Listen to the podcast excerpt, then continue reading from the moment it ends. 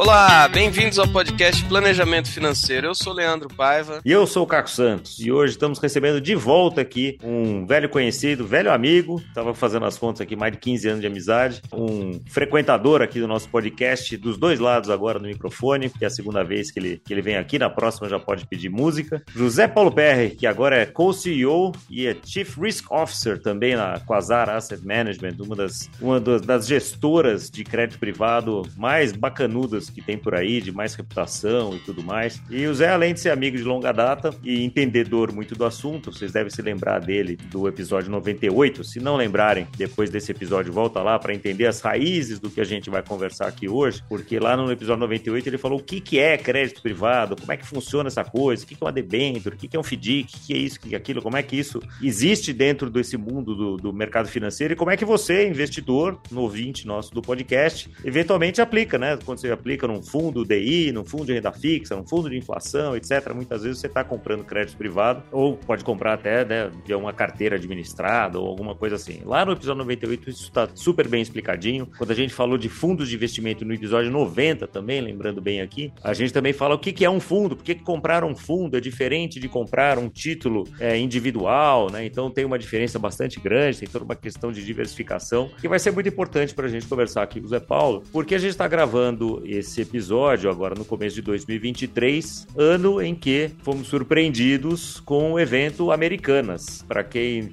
estiver é, ouvindo esse episódio muitos anos depois e não, e não souber o que é, Americanas em janeiro de 2023, né, Lojas Americanas, que é uma empresa gigantesca, controlada ou tendo como sócios de referência o trio mais bilionário do Brasil, né, da 3G, com Jorge Paulo Lema, Marcel e, e Beto Sucupira, teve um problema contábil, uma questão contábil importante, que chegou na casa de 20 bilhões de reais, teve os seus, o seu crédito cortado, né, porque os, os grandes bancos eram grandes credores, são grandes credores a essa altura, enquanto a gente grava aqui, grandes credores da empresa, cortaram as linhas de crédito, então com várias questões aqui, até para a própria sobrevivência da empresa, pediu recuperação judicial, então uma série de desdobramentos uh, que pegou todo mundo de surpresa, de calça curta, e a gente chamou então o Zé Paulo aqui para entender menos por que, que isso aconteceu, porque tem toda uma, uma questão contábil, jurídica, auditoria, CVM, uma série de questões que, pelas experiências passadas, uh, a gente talvez esteja um pouco longe ainda de desvendar e não é o nosso papel aqui. Mas o que a gente quer saber aqui, o que a gente pode te ajudar, ouvinte, é entender não exatamente como evitar esse tipo de coisa, mas como se preparar para esse tipo de coisa. Bem-vindo de volta ao, ao nosso podcast aqui, ao Planejamento Financeiro. Boa, Caco obrigado aí pela apresentação, pela introdução, obrigado pelo convite, obrigado, Leandro, pelo convite.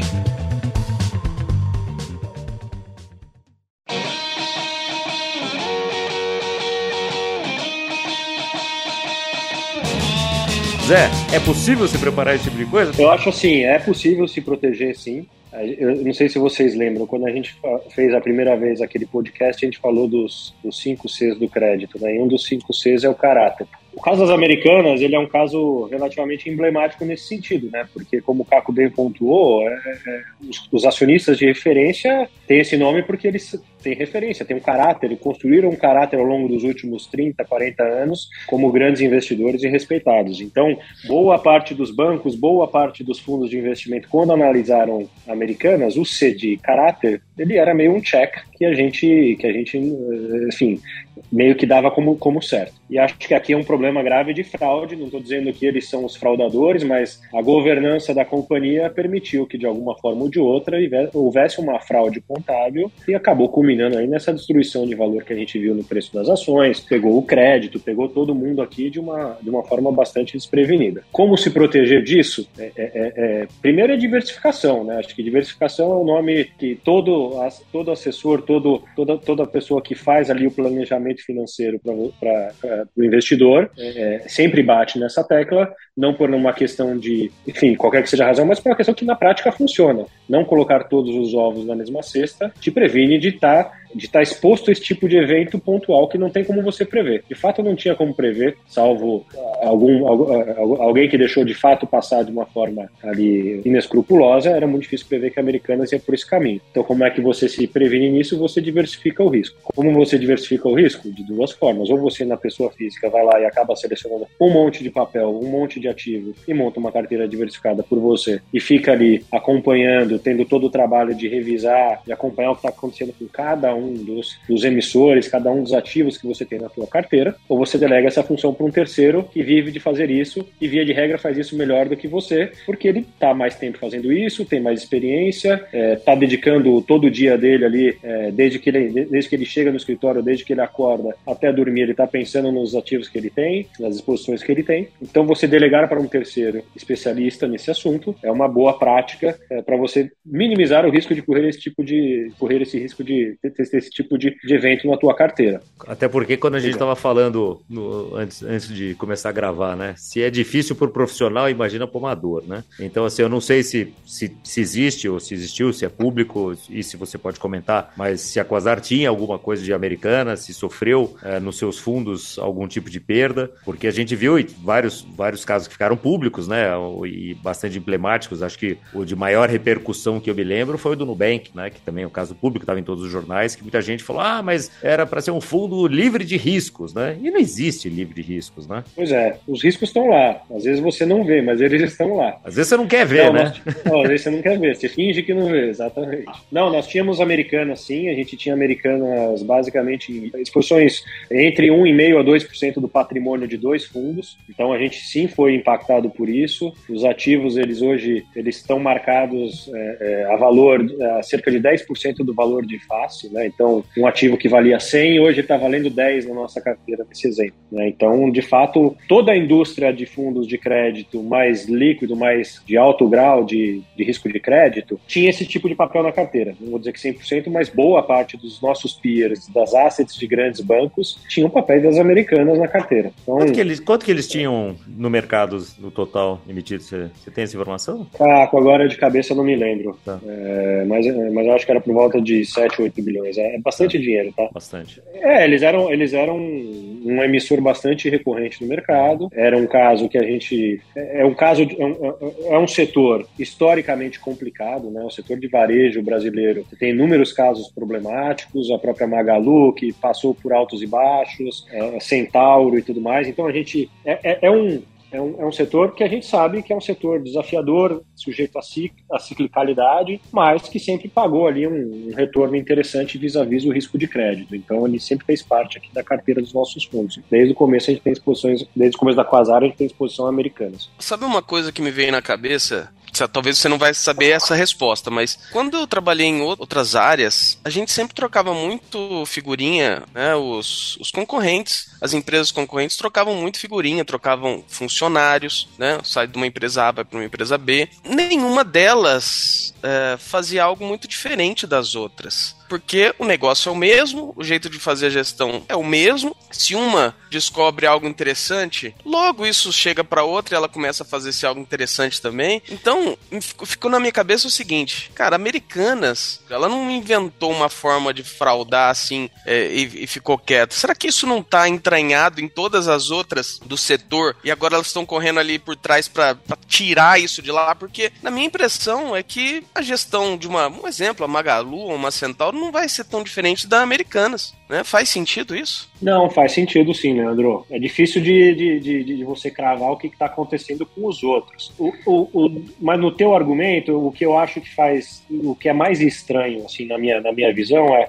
os bancos, todos os bancos se falam. Os bancos têm cartas de circularização ali entre eles, para ver a exposição que cada um tem em relação ao outro. É, é muito estranho os bancos saberem que eles tinham uma exposição de risco sacado com as americanas, no montante de X bilhões de reais reais e que esse montante não estava contabilizado como dívida e sim como risco como fornecedor, né? não como dívida onerosa como fornecedor. Então, poxa, o Itaú não sabia, o Bradesco não sabia que eu, os 2, 3, 4, 5 bi que ele tinha lá, estava contabilizado uma rúbrica errada, mostrando um, um, um endividamento é, abaixo do, do, real. Ou seja, a área de crédito tinha uma informação, em tese, que o cara que faz o research de, de, de lojas americanas não tinha acesso por uma questão de, de governança, mas que ninguém dentro do banco tinha noção do que estava acontecendo. Eu acho muito estranho tudo isso, sabe? É uma, é uma, é uma, história muito complicada, assim, de se cravar aonde foi a origem do problema. A origem do problema provavelmente é dentro das americanas, mas teve negligência dos bancos em, em não olhar a fundo o que estava acontecendo. Tem esse tipo de problema nas outras? Não sei. É difícil de você cravar. Pode ser que seja, pode ser que seja. Talvez o fato das ações de, de varejo estarem underperforming aí nos últimos tempos, desde o evento Americanas, salvo é, Mercado Livre que andou aqui pegando um pouco o vácuo desse negócio, talvez possa ser aí um, um receio de de fato ter mais problemas e ninguém tá vendo. Olha, eu, eu vi, já fica de dica aqui pro ouvinte assistir o documentário do Madoff na Netflix. Né? A gente vai, no final do episódio, perguntar a dica de livro, de filme pro Zé, como a gente sempre faz. Mas eu assisti e, o, o, documentário, acho que no mesmo fim de semana, logo depois que, que estourou o negócio de, de americanas. E para mim ficou muito claro como existe um conflito de agência, né, Zé? Assim, de, é, de regulador, de auditor, de investidor, de, das pessoas da própria empresa, etc. Aquela coisa que vai bem, que mesmo quando cheira mal, se alguém levanta a mão, todo mundo olha para ele e fala: Meu, o que você tá falando? É, o cara é ótimo, uma Madoff é sensacional, o cara dá retorno para todo mundo. E o próprio Madoff também, que era o fraudador, né, falava assim, ó, oh, se você não quer, vai embora, não tem problema nenhum, tem um monte de investidor querendo vir aqui. Se quiser, pega o teu dinheiro, vai falar, não, não, não, não, fica aí então, tá tudo bem, tá tudo certo, deixa aí. Isso com o regulador, né, isso pelo menos o que mostra no documentário, né, e, e aparentemente tem muito de verdade ali. Então deve ser alguma coisa assim também, né, tem aquela pressão dos, dos, dos, peers, né, aquele, de, do, de quem tá em volta ali, cara, como é que, quem que vai ser o, o que, a, que apita primeiro, né? Então é, é, é, complexo mesmo, né? E a gente estava falando de diversificação, né? E de como isso, enfim, se, se o cara que nem você né? Que é o chefe de risco da coisa toda, que é, respira isso 24 horas por dia, 7 dias por semana tal. Não tem como saber disso. Imagina para o investidor pequeno, médio, etc., que eventualmente teria né, que escolher um papel qualquer, né? E às vezes você fala, ah, mas isso é coisa do Brasil, porque americanos, eu nunca confiei nesses caras, não sei o quê. Não é verdade. Eu me lembro muitos anos atrás, talvez uns oito anos atrás, se me falha a memória, eu estava discutindo é, uma, um, com um cliente novo, tinha uma posição de de ações de uma empresa muito, muito, muito grande. Assim, era tipo 80% do patrimônio desse cara estava em ações de uma determinada empresa, uh, que é uma empresa muito boa, reputação ilibada, etc, etc. Mas ele tinha herdado isso, né? E foi tendo, né? E foi criando valor e foi subindo, subindo, subindo. Mas na hora que eu olhei, falou: olha, o senhor tem quase 70 anos, tudo mais. É por qualquer medida que você olha aqui, 80% do patrimônio numa ação só tá errado. Qualquer um que o senhor falar vai estar tá errado, né? Então a gente tem que olhar para isso, etc. Não, mas deu muito certo tal. E essa empresa nunca vai quebrar. Eu falei, olha, não é questão de quebrar. Mas lembra da Volkswagen? Dois meses antes dessa minha conversa com esse, com esse senhor, a Volkswagen teve um problema de fraude também, de catalisadores na Alemanha. Então, uhum. e a ação caiu 40% de um dia para o outro. Né? Eles não chegaram a ter um problema de crédito, de deixar de pagar, mas eles certamente tiveram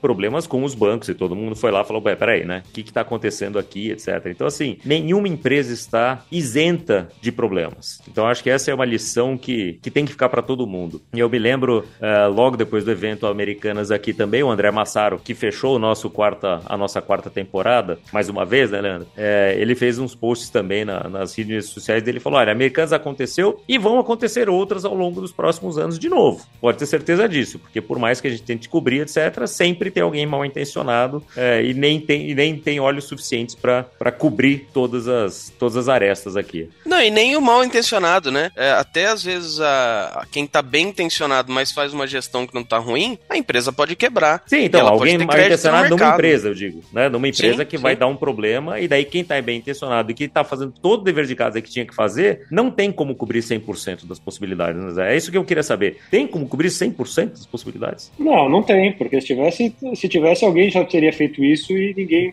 teria perdido dinheiro com a americana, né? O que você falou do, do, desse, seu, desse seu investidor. Nunca vai acontecer, assim, essa é uma daquelas mais de outras frases que você ouve de alguém antes de morrer, né? Não, pode ir que dá, não sei o quê. Nunca vai não dá. Confia em mim, vamos lá. É, vamos lá. Vamos lá, que não vai dar. Sim, não dá. Não, você não, no mercado e na vida, de uma forma geral, muito difícil você cravar qualquer coisa 100% de certeza. Então, o que você tenta aqui é, é, é minimizar os teus riscos, diversificando, tendo análise, reanálise, reavaliando as tuas premissas, né? Ver se o que você olhou lá seis meses, a um ano atrás, se concretizou, mais, menos, dentro da média, qual que é o teu, forecast daqui para frente. Então, é um, é um, processo constante. Você é, olhar uma ação e falar que ela é que o Itaú num exemplo aqui, é um puta banco, é um, é um baita banco. Dependendo do, do, do, do, cenário que você olha, pode ser mais ou menos atrativo você ter uma posição em, em, em bancos, por exemplo. Então tudo depende de conjuntura do cenário, olhar para frente, olhar para trás. Acho que por isso é um trabalho, é um trabalho que quem está de fora do, da, da, gestão do dia a dia desse negócio acha que é fácil de fazer e dá para fazer, mas você pode quebrar a cara muito facilmente. Então por isso que existe uma indústria toda dedicada a isso para de fato aqui tentar trazer o máximo de retorno e reduzir ao mínimo mínimo esses riscos todos que estão que inerentes ao negócio. Na semana que aconteceu, muitos fundos de crédito privado realmente tiveram ali uma, uma queda. E o que aconteceu muito foi que muitos clientes entraram em contato falando: Nossa, o meu fundo tinha, e aí, tira o dinheiro desse fundo? Tira o dinheiro desse fundo? O que que,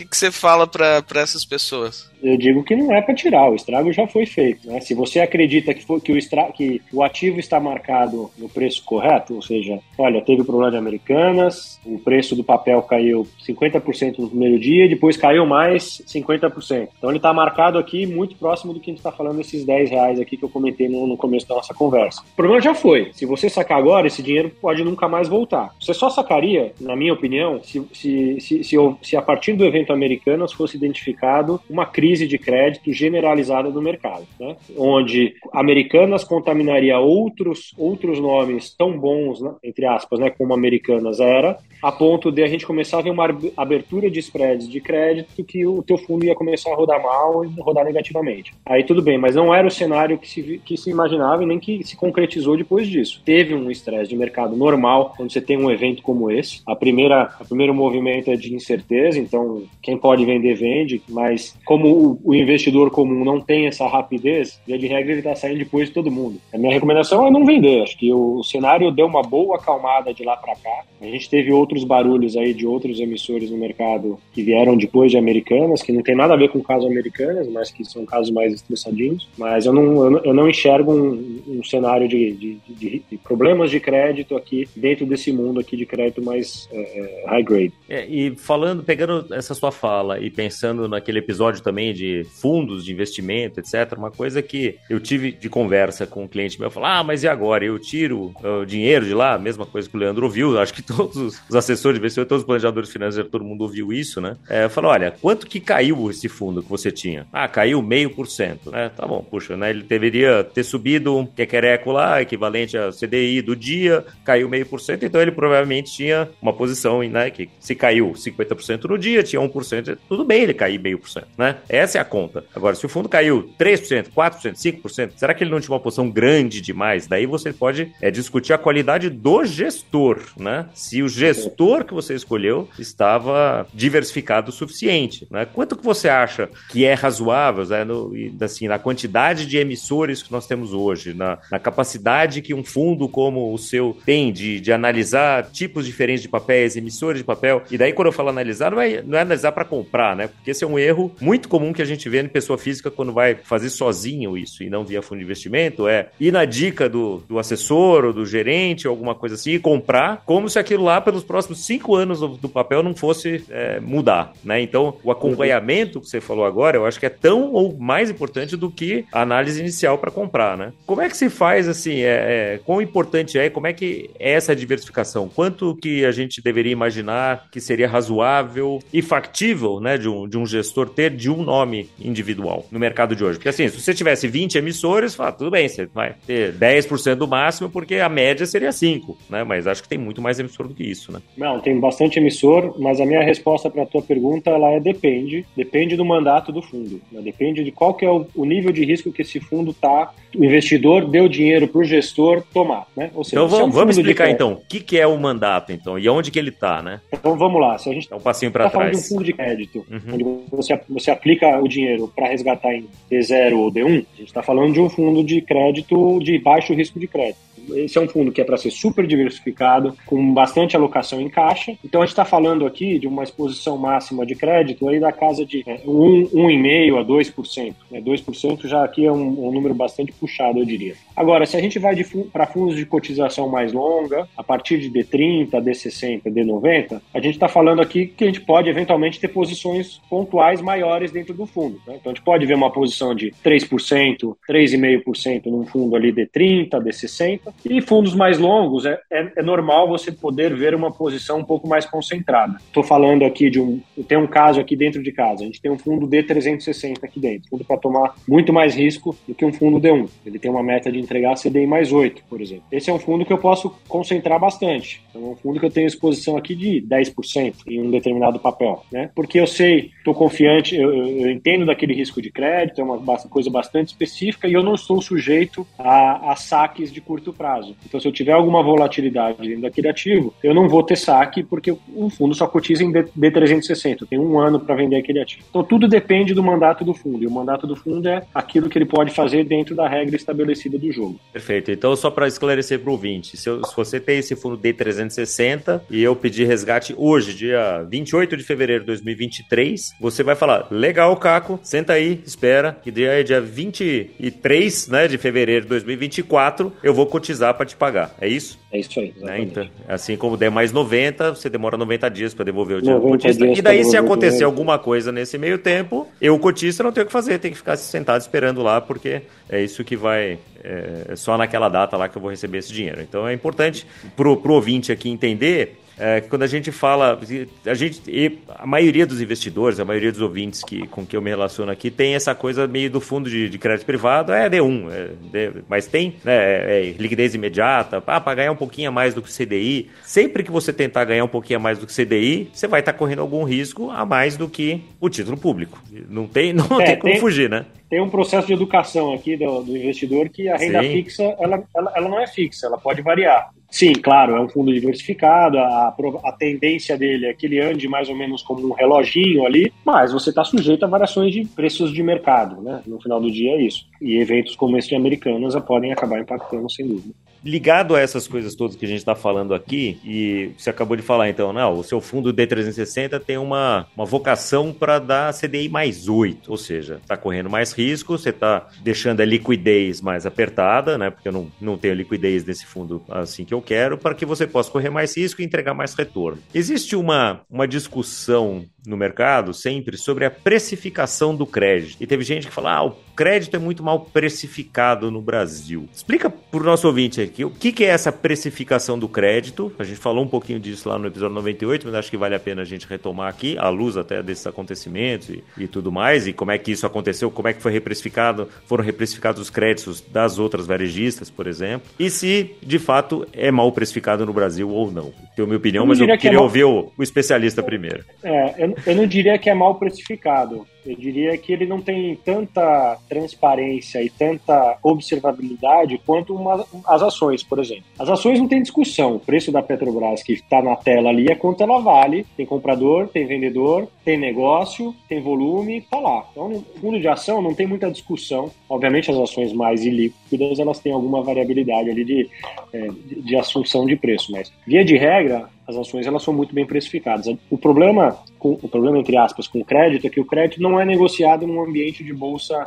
eletrônica é, como é feito com as ações. As ações está todo mundo plugado numa única bolsa, todo mundo manda ordem para o mesmo lugar, toda a liquidez está concentrada ali. No caso da, do crédito, isso acontece nas corretoras de forma balcão, né? ou seja, eu sou um fundo de investimentos, eu quero comprar um papel. Eu vou lá na corretora, falo, eu quero comprar papel tal, ela vai bater nos outros, nos outros fundos, nos bancos e tal, e vai tentar ver se tem algum, algum vendedor daquele papel. Se sair negócio, saiu negócio que deu, deu, deu casamento de preço do comprador e do vendedor. Aí você tem uma observação de um preço real de uma transação de um determinado ativo. Então você pode dizer que aquele preço, que aquele preço é o valor o justo real. daquele papel. Uhum. Claro. Preço real, né? É, ele é Aí justo para aquele vendedor e para aquele comprador, naquele momento. Isso. Mas para os outros que estão ali é, em volta, que tem aquele papel, se eles quisessem negociar, qual que é a melhor proxy daquele, do valor daquele papel? É o último negócio. Essa é a premissa básica de qualquer coisa. Então, o mercado de balcão, ele é muito assim. Então, a, os administradores, eles têm as informações das corretoras e cada um faz a sua assunção de quanto que vale aquele papel. Ah, se é o preço do último negócio, se é a média dos últimos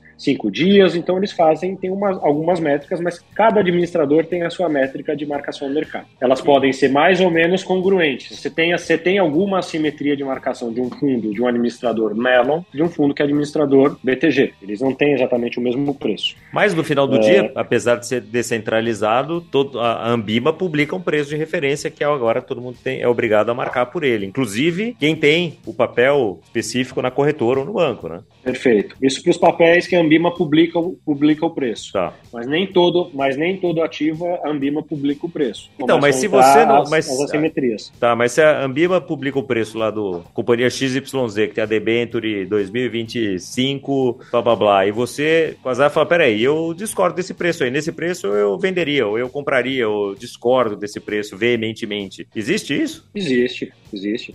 Se eu acho que está marcado errado, eu posso ir e colocar um preço, uma oferta de compra ou de venda ali na, na, na corretora, porque o, todo o mercado está olhando um preço X e eu acho que aquele ativo vale menos ou vale mais. Então, sim, aí você cria liquidez depois dentro da, da, da, do mercado de balcão. Então, sim, é possível. Tem uma dúvida que é muito comum, muita gente pergunta, por que, que o FGC não salvou os, esse crédito Americanas? Afinal de contas, o FGC não é o fundo garantidor de crédito? Por que, que ele não salvou esse crédito Americanas? Porque ele só garante crédito do setor bancário, dos bancos, basicamente. Né? Bancos, é, eventualmente alguma é, cooperativa e tudo mais. Então, crédito corporativo está fora do FGC. O FGC nada mais é do que um grande, uma grande seguradora, vamos dizer assim, onde todos os bancos vão lá comprar um CDB, uma letra financeira, letra financeira não, um CDB, é, tem que depositar um determinado percentual na conta do FGC que cria um, um pool para salvar eventuais, é, é, eventuais bancos que tenham problemas ali no futuro. Então, ele só garante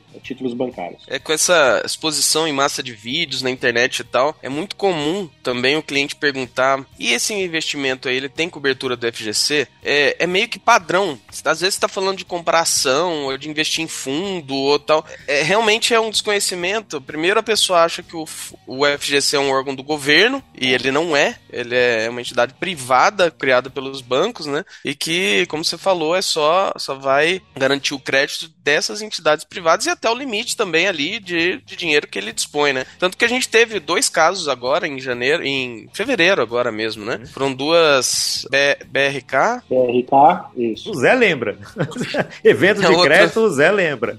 outra não me recordo o nome, é, mas é, que... A outra era muito pequenininha é, também, né? É, eu vi, parece que as duas somadas eram algo em torno de 3 bi, né? Que, que, que o FGC vai ter que cobrir. E hoje ele tem quanto? Você sabe quanto tem no FGC hoje? Para cobrir isso. Eu acho que em torno, eu, eu vi era algo perto de 100 bi que a gente estava pesquisando. Mas é interessante a gente ver isso aí também, porque é, às vezes é, a gente pensa, né? Ah, o FGC é o seguro igual um seguro de carro, né? É mais ou menos, né? Mais porque, menos. É, imagina, não, você tem o seguro do seu carro ali, tá? Que cobre, de repente, ele cobre até 50 mil contra terceiros. Aí você bate num Tesla acabou. Você não tem cobertura, né? Então o FGC é. também tem suas limitações ali. Assim como todo seguro, né? Porque se você tem um carro, você teve a enchente, você vai tentar passar da enchente e ficou na enchente, o seguro também não vai cobrir. Então, assim, tem, você tem que entender o que, que o seguro cobre. Essa que é a grande, é a grande macete aqui que às vezes as pessoas não, não passam. E essa coisa de precificação e, né, tem, tem uma cliente que falou, ah, não, mas eu gosto de deixar o dinheiro na minha poupança porque daí é seguro. Falei, é seguro que você vai pedir dinheiro. Você vai perder dinheiro com toda a segurança você vai perder dinheiro na inflação, no mínimo da inflação, né? quer ganhar dinheiro, vai ter que correr algum risco, vai ter que é, abrir mão de liquidez, vai ter que abrir mão de alguma coisa. Não tem. O tripé, né? Liquidez, risco uh, e volatilidade tem. Não, não dá para ter os três ao mesmo tempo, né, Zé? Alguma coisa você vai abrir mão. Você tá ok em tá só com o CDI, fica num, num LCI, LCA, rendendo ali perto de 100% do CDI, vida que segue, mas também não vai ganhar muito dinheiro. Quer montar uma carteira um pouquinho mais diversificada, tomando pouco mais de riscos, risco, você vai bater o CDI ou vai bater a bolsa, qualquer que seja o seu benchmark. Eu tive um cliente no, no final do ano passado, que é um empresário, tem uma empresa enorme, etc. E daí a gente estava falando, da, da, eu fui rever a carteira de investimentos dele, fazia tempo que a gente não falava, e daí eu fui rever a carteira de investimento dele e falou, cara, quer saber? Nesse nível que estão os títulos em IPCA, eu vou comprar aqui IPCA 2030, 35, 40, sei lá, vai uma carteira aqui, tudo IPCA mais 6. Você não fez o cálculo para mim de aposentar IPCA mais 5? Tá dando IPCA mais 6. Mesmo pagando imposto, etc. Pô, cara, você tá certo, ele já corre o risco de, de mundo, vamos dizer, de economia real, que ele poderia correr em bolsa na empresa dele. Né? A liquidez que ele tem, põe lá, deu IPCA mais 6, ele tá feliz da vida. Né? É um caso muito, muito específico. Obviamente, cada caso é um caso e a gente tem que sempre olhar para cada investidor situação particular, mas tem esses, esses usos que são muito bons né, para renda fixa, ele sabendo que se o IPCA mais 6 virar IPCA mais 8, ele sair antes, ele vai ter uma perda também. Então, é, mas, tá tudo mas certo. como se você tem um horizonte mais longo, o IPCA mais 6, 6,5 é uma baita taxa de é. real né, para você montar uma carteira de previdência, que você vai carregar isso lá para frente. É difícil competir com esse nível de taxa de juros. Opa! é difícil. Difícil.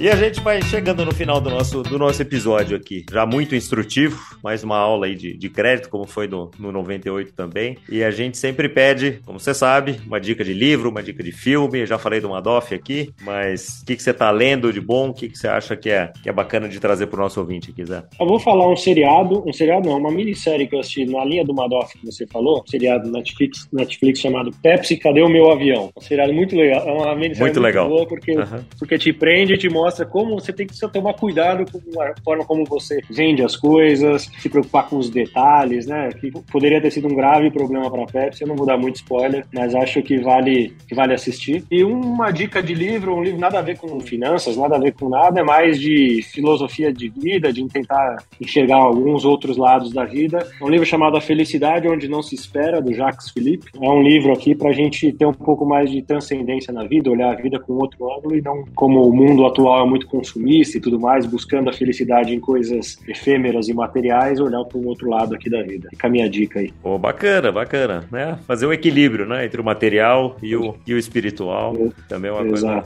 uma coisa muito legal. É importante. Fica a felicidade onde não se espera. É isso aí. Já vamos incluir na lista, né, Leandro? Já tá na lista. Como esse da Pepsi também já tava na minha lista aqui, agora eu vou, eu vou fazer ele furar a fila aqui. Esse, esse eu já assisti. Bem legal, bem legal. Esse é bem legal mesmo. Muito bom. Então, ouvinte, Boa. ficam todas as dicas aí. Nosso agradecimento de novo, Zé, por trazer o teu conhecimento aqui, tua, tua visão de mercado, toda a tua experiência em prol do nosso ouvinte. E ouvinte, espero que você tenha gostado desse conteúdo, que você conte para as pessoas sobre o que, que a gente está trazendo aqui para você, que você conte para a gente o que, que você quer ouvir, o que mais te interessa, quais são os produtos, quais são as pessoas, o que, que você quer que a gente traga aqui, porque a gente faz esse podcast para você. Então, fica ligado que em breve mais um episódio do Planejamento Financeiro vai chegar aí no seu agregador preferido. Até lá!